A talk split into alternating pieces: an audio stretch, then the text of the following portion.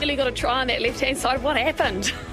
oh, but I've gone up and over and bloody head over biscuit. It was a, uh, it was, a, it wasn't enough stability there for myself. But um, no, I was busting for a bit of meat this game. It didn't seem to work out.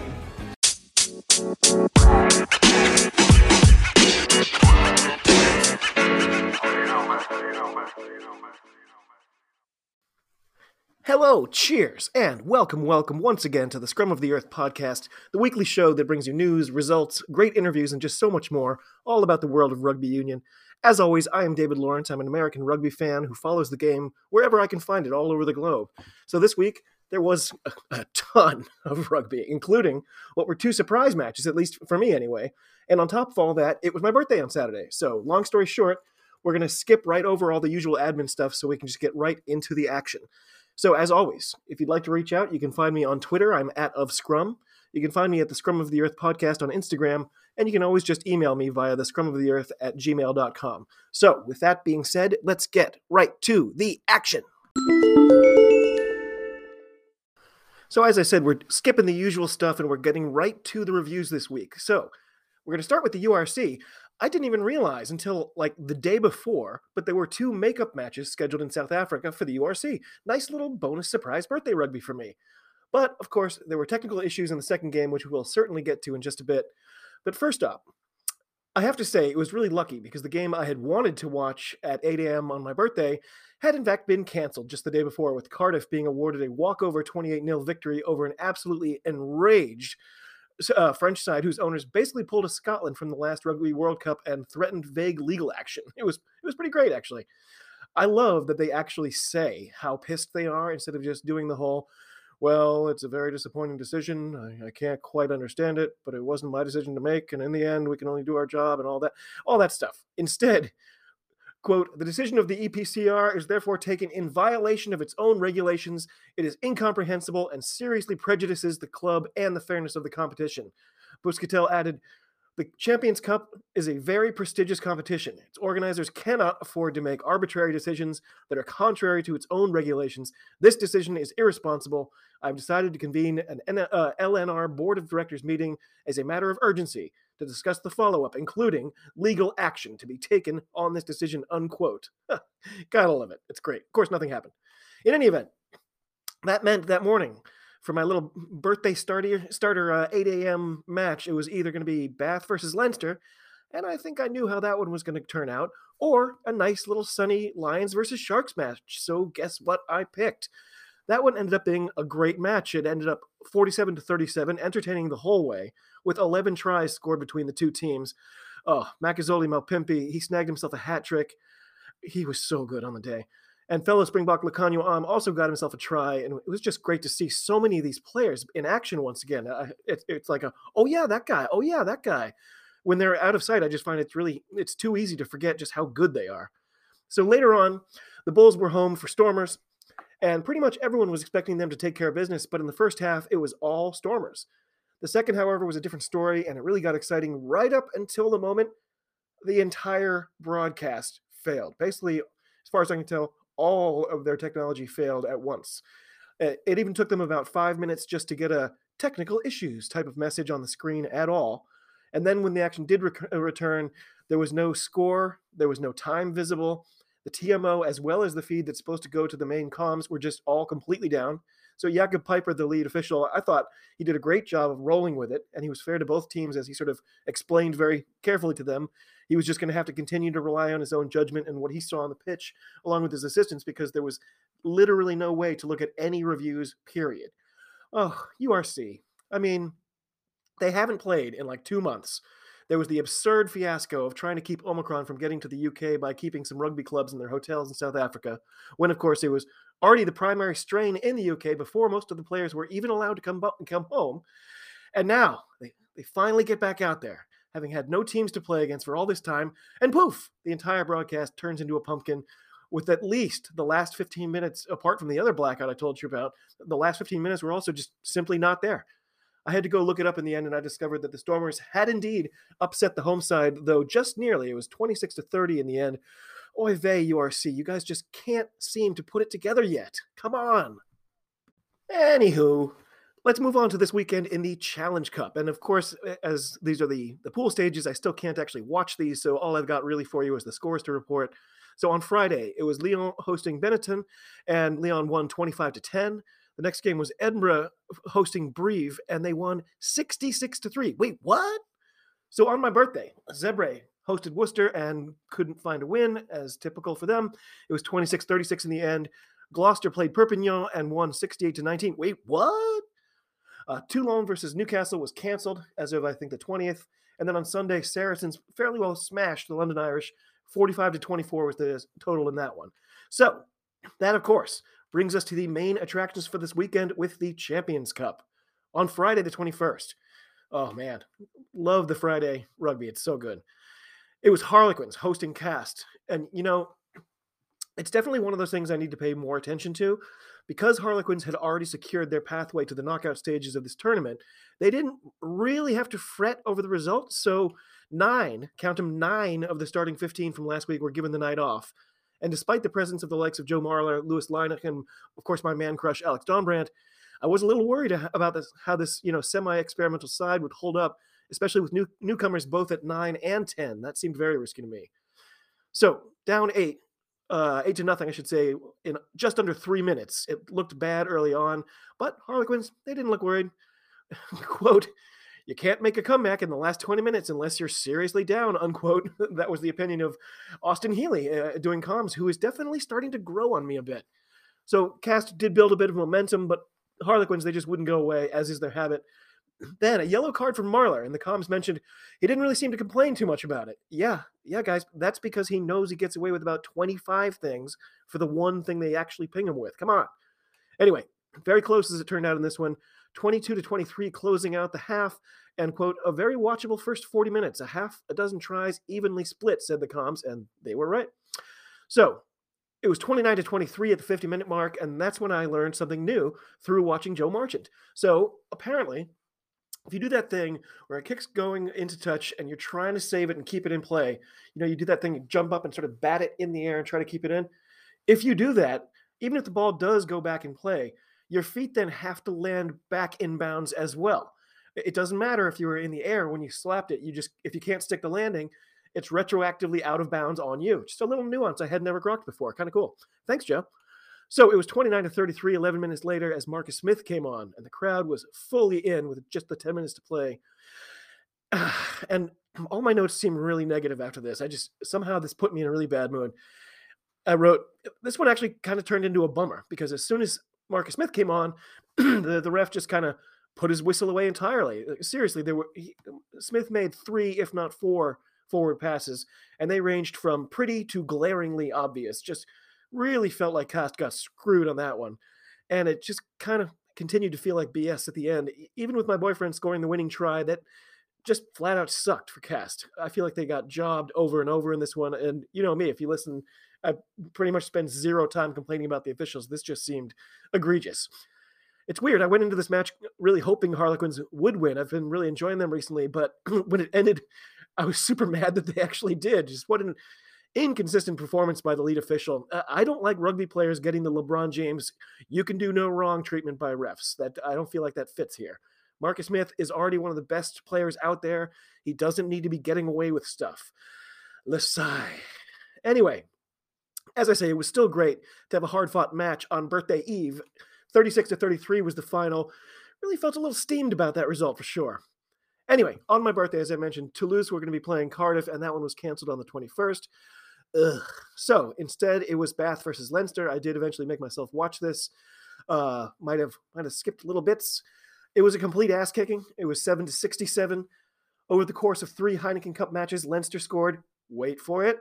198 points. They're averaging 66 points per outing. That is just unbelievable. And Beth, you know, maybe maybe for this season you just maybe I don't know switch to soccer or something. Anyway, after that was supposed to be Leicester versus Bordeaux, but that one was also canceled on the 21st, which led us to Ulster versus Clermont. This one, it was it was pretty ugly for most of it.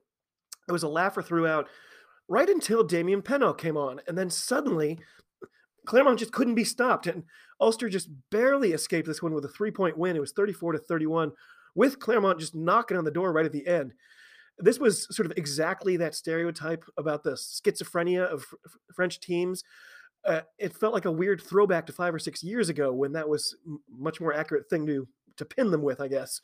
The comms, they were practically pulling their hair out, wondering why it took them like 60 or 65 minutes to actually start playing. It was truly bizarre, but exciting. So this, after being notably bored throughout the vast majority of the contest, the, the comms, I mean, when they were just absolutely piling on and just pouring dirt on Claremont's grave, if they had actually managed to come all the way back and uh, either tie or win this one, I think the entire broadcast booth might have just had heart attacks or maybe just the whole thing might have just exploded. It was too funny. Moving on. Next up was Scarlets versus Bristol.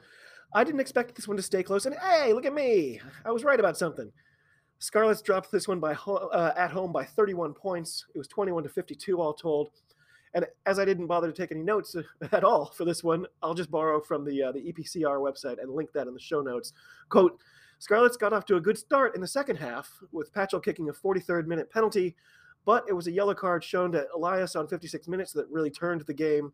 A penalty try to Bristol followed, and although Johnny McNicholl crossed for the Scarlets just before the hour, the visitors capitalized on the extra space. Harry Thacker jogging over on 62 minutes.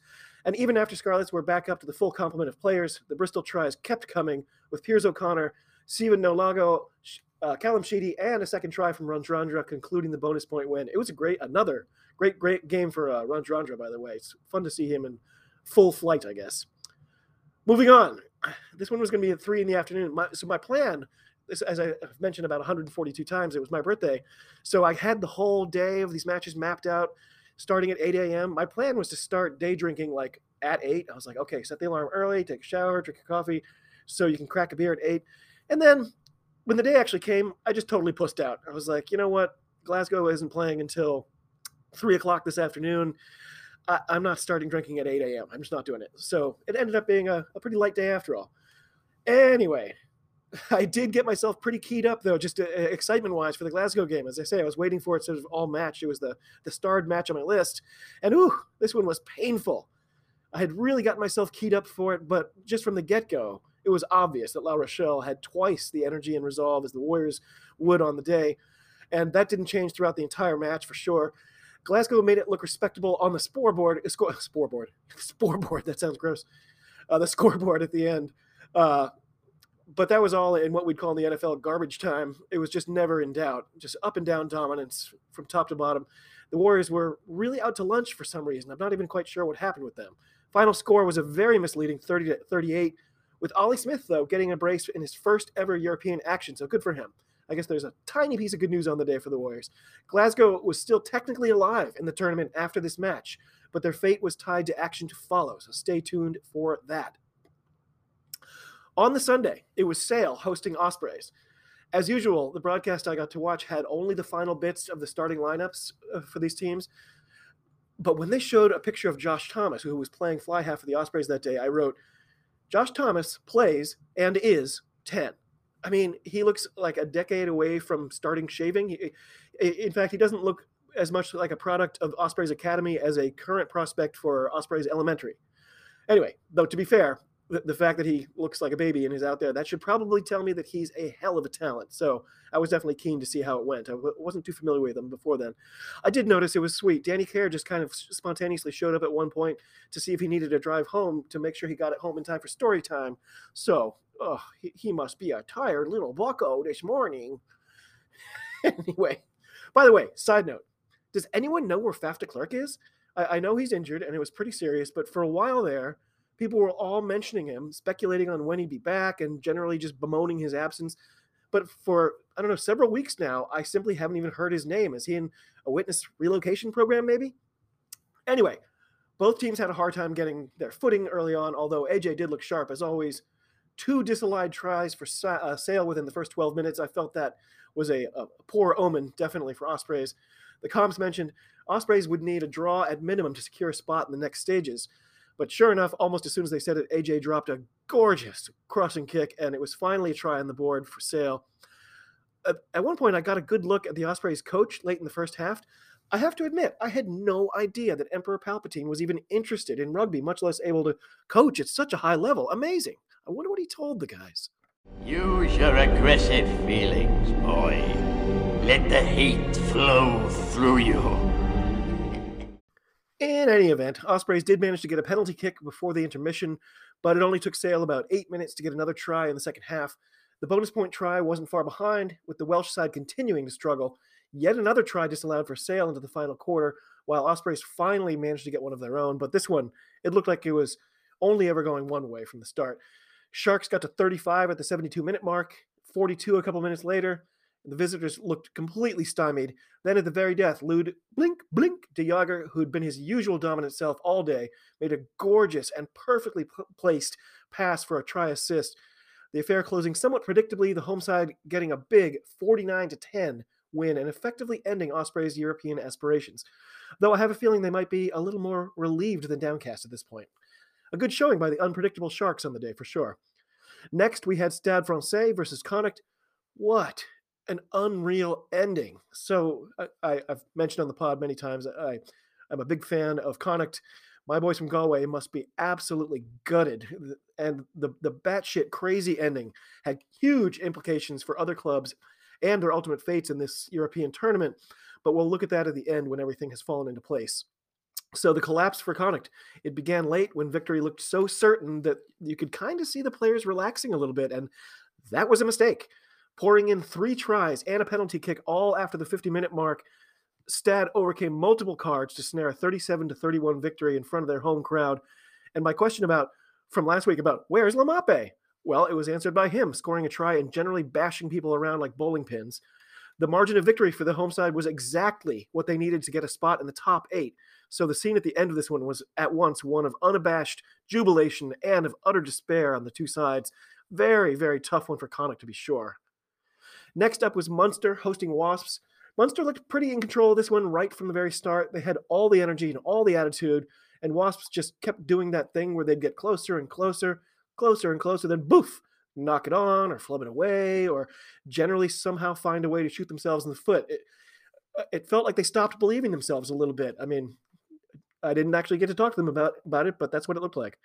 With the score already at 24 to 7, despite a Munster yellow card, a Wasp player w- sustained what turned out to be a pretty serious injury. Uh, it took a, a very long time to get him ready to be carted off at all. Uh, I need to look that one up so I can tell you a little bit more about it, which I will in just a minute. But it did not look good at the time. That was only a couple of minutes before halftime, and at that point, Wasps they just started to look like they just wanted to escape this one with their lives. And as I said, quick update on that. I did look it up this morning. That player was Thomas Young. It was a scary injury to quote the head and neck unquote. He stayed in hospital overnight. Wasps have said they're going to issue an update today, but as of the time I'm recording right now, they have not said anything, at least that I can find. Sorry about that. Anyway, interesting officiating in this one. I've never seen so many scrums just collapse with no penalty call really ever being given. They would just crashed to the ground and the ref would say, use it. And that was that. Very oddly done, I thought. Uh, he wasn't above uh, like moving a scrum for a reset if need be, but he just seemed absolutely intent on not calling scrum penalties. Uh, maybe he decided that ahead of time. I don't know how that works. In any event, Wasps they couldn't find any more points in the entire second half, while Munster just slowly poured it on with a final try for I'm, I'm pretty sure it was Rory Scannell dotting it down after the clock had gone red. That made the score 45 to seven all told, and three of the four Irish sides had pretty good days this weekend. Next up was Racing 92 versus Northampton. I had really been looking forward to this one, and as far as I could tell, it was the it was only on Saturday that they actually canceled it. I had no idea until I was getting ready to watch it. So Racing got the 28 to nil walkover. As I said uh, just yesterday to John Anderson when we chatted this weekend, it sure is a good thing they kept those three teams in South Africa and those hotels. It really did the trick for keeping Omicron out of the UK. Dodged a bullet with that one. okay, when I listed all the matches I had planned to watch this weekend, I, I don't know how, but I had somehow just completely overlooked this one. And it, it look, even on paper, it's got to be one of the best of the weekend. I don't know how it just went right over my head. So, on top of getting the extra South African treats for my birthday, there was also this. It, I love surprise rugby. It's always nice. That the entire Super Six season last year was like that for me. Uh, in fact, it wasn't until John Anderson of the Scottish Rugby Podcast mentioned during our latest chat that he was looking forward to that to, to the match that evening that it even appeared on my radar. Uh, I really had a great feeling heading into this one, the last match of the weekend for me. And by the way, John and I had a lovely chat about the upcoming Six Nations as well as all things Scottish rugby. So if you haven't listened to that one yet, I urge you to check it out. It, it was a great time. Of course, we're talking about Scottish rugby, so we tend to go on a bit. So for me, it, it's a long one, but entirely worth your while, I'm sure. In any event, this one looked very interesting en papier. Um, quick side note before we get into it do all French clubs have mascots? I feel like I rarely see mascots in rugby, but I saw two today, including some of some uh, some sort of weird anthropomorphic hot pink cat for Clermont. Um, and now, I mean, what was that thing? A pantomime horse? So if you have insights into the French club rugby mascots, I demand you let me know. The comms made an interesting comment right at the start saying that Montpellier had named their strongest possible side. And then they went on about how much better they'd be on the day than last week. And then they added, oh, with the exception of 9 and 10. And I was like, what? Our strongest squad except for the guys who distribute the ball? Uh oh. Anyway, so both sides looked really aggressive, really focused to start. The visitors drew first blood, getting an unconverted try before 10 minutes had elapsed. Another side note, it was almost, almost, mind you, almost funny. The way the comms kind of bent over backwards, just trying not to criticize the EPCR for how these tournaments have unfolded this year.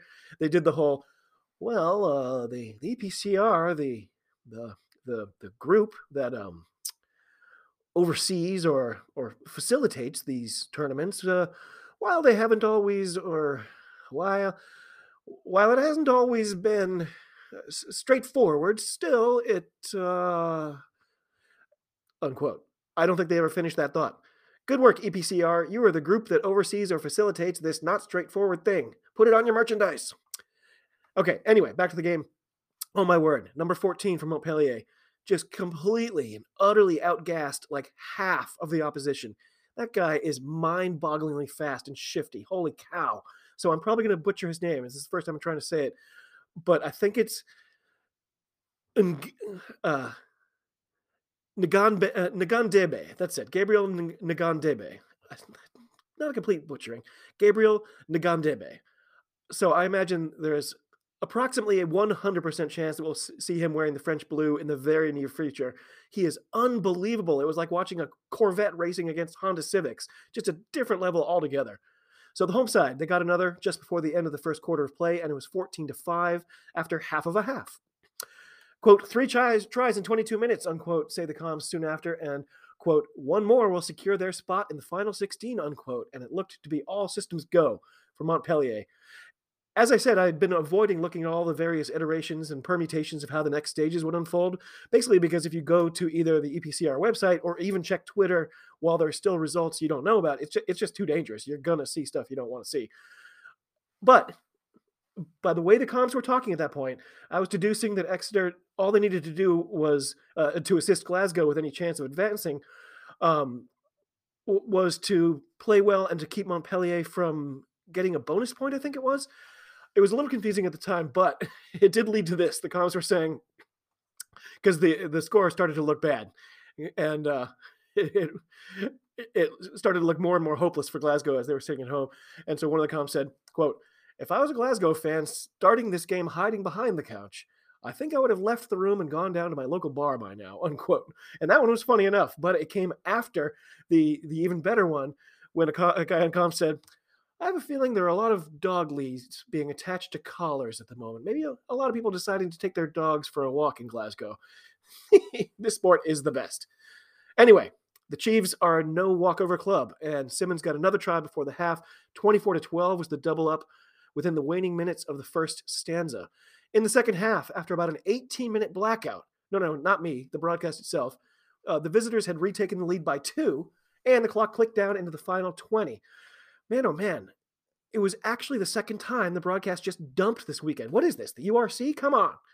Anyway, incredibly exciting way to end this weekend. 15 minutes left in it, still the two point lead. Henry Slade gets a turnover to really give his team a shot in the arm, but they'd turn it over again almost immediately. With other teams' fates in the balance as well as their own, Montpellier took three for a penalty smack dab in the middle of the field, getting the slimmest possible lead back with 12 and change to go. Then I wrote, Gah! Cobus Reinach. To, and to be fair, I've been going on and on about Cobus Reinach as a fan for like the entire life of this podcast. But he got the bonus point try from Montpellier, and the com- comms describe it as curtains for Glasgow, which I have found very charming. Frankly, after their performance this weekend anyway, they might need to take a little bit of a rest. Maybe, I don't know, drink a smoothie or something. It's curtains for you, Rocky. Curtains. No, no, not that. No, no. Curtains, you understand? Curtains. Oh, they're adorable. So it was Montpellier by eight with nine left, with nothing on for either side. It's just everything stopped working. Eventually, it was down to whether or not the away team would get a losing bonus point, which would in itself send ripples through the seedings and so forth for the next stages in Europe. 37 to 26, however, was how the weekend would come to an end. With the two thirds of the match I was able to watch, they, they were pretty exciting. Oh, I got no, there was three quarters. I, I admit. Uh, very exciting indeed, though. And that, my friends, was the final piece that needed to fall into place to unlock the mystery of who would be the lucky 16 going into the ensuing rounds. So, as I said earlier, the EPCR are pretty obviously a ham handed and tone deaf bunch of nincompoops, but the tournament that they. What oversee or, or facilitate, despite their best efforts, has become quite compelling, and the fabled rounds of 16 are in place. So, European rugby won't return until April. And if you're an American listener who maybe is watching these games for the very first time, I know the, what you're feeling right now. It's kind of like having somebody dump a bucket of cold water on you. You know, you finally pieced it all together. The matchups are set. You get to know these teams. You're looking forward to it. Oh, by the way, you can't actually watch them for about three months. Wah, wah. In any event, as I said, the fixtures for these matches, uh, for these tournaments are, well, fixed, and they are as follows. So, the weekend of the 8th, 9th, and 10th of April, we'll see Stade Francais hosting Racing 92. Bordeaux Bègles will be at home for La Rochelle. Ooh, two all French matches right off the start. That's awesome. Toulouse will be at home to host Ulster. Montpellier welcome ever dangerous Harlequins. Clermont will face Leicester. Connacht somehow have themselves a home game against Leinster. Oh, God. The Chiefs are back home for a very tough Munster squad. And finally, Sale Sharks will be home for the only intra league contest as they face the Bristol Bears. So that wraps up the first leg of the Heineken Cup round of 16. While in the Challenge Cup that same weekend, Brive are going to be likely pooping their pants a little bit in anticipation of a visit from Saracens. Biarritz are welcoming Toulon. Benetton will have to deal with Perpignan. Newcastle have a likely cakewalk in welcoming Zebre. Edinburgh are at home to face Pau. Uh, sorry, Po. Very, very curious about that one. I don't know if I've ever seen those two teams play each other. And of course, Dragons host Gloucester at Rodney Parade in Newport. Whew, now that's a lot of rugby. Also, I think the EPCR website will start offering streams of the Challenge Cup action once we get to April, but I'm definitely going to have to double check and make sure. They did that last year, and they said this year they would, but we all know uh, about statements made by this organization or group or whatever we're calling them.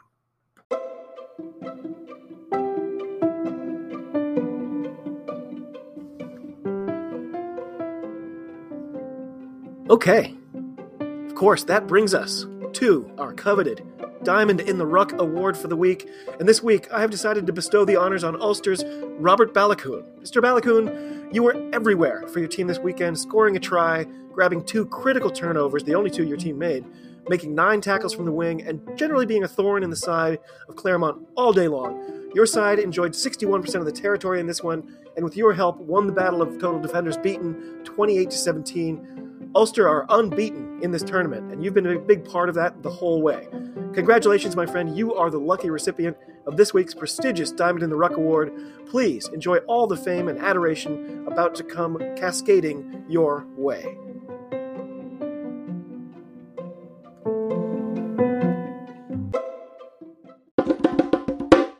So previews for next week, and as as we've already gone over, the European competitions do go into hibernation now until the spring which means it's back to your regularly scheduled action for the two weeks leading up to the start of Six Nations, and also the opening day for Major League Rugby here in the US.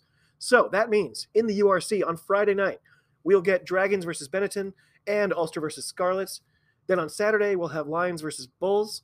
We'll have Connacht versus Glasgow. That'll be a battle of two teams really feeling the sting from this weekend. Uh, the Sharks will host the Stormers. Zebre will try to get a win against Munster. Uh, I wish them luck. Ospreys will host Edinburgh, and finally, Cardiff will be playing Leinster. So things will not be getting any easier for the team formerly known as the Blues. Then, over in the Prem, we'll get one, three, and two matches on the Friday, Saturday, and Sunday, respectively, and that will be Bath versus Harlequins, Guess I won't be watching that one on Friday. London Irish will be at home for Exeter. Newcastle versus Gloucester. Worcester hosting uh, Northampton. Sale versus Leicester. And the final one for the weekend Wasps versus Saracens. I'm hoping that's good, but Wasps look like they're having major troubles right now.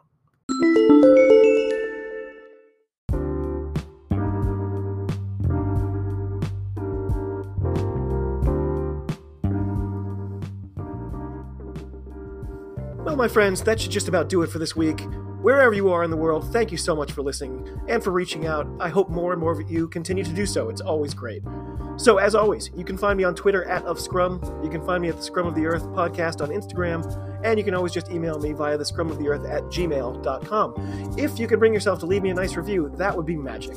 And if you like what we're doing here, there are a couple of ways you can show your support listed in the show notes for this very episode. Thank you again for coming along to all of you across the globe. Cheers. Talk to you soon. And be well.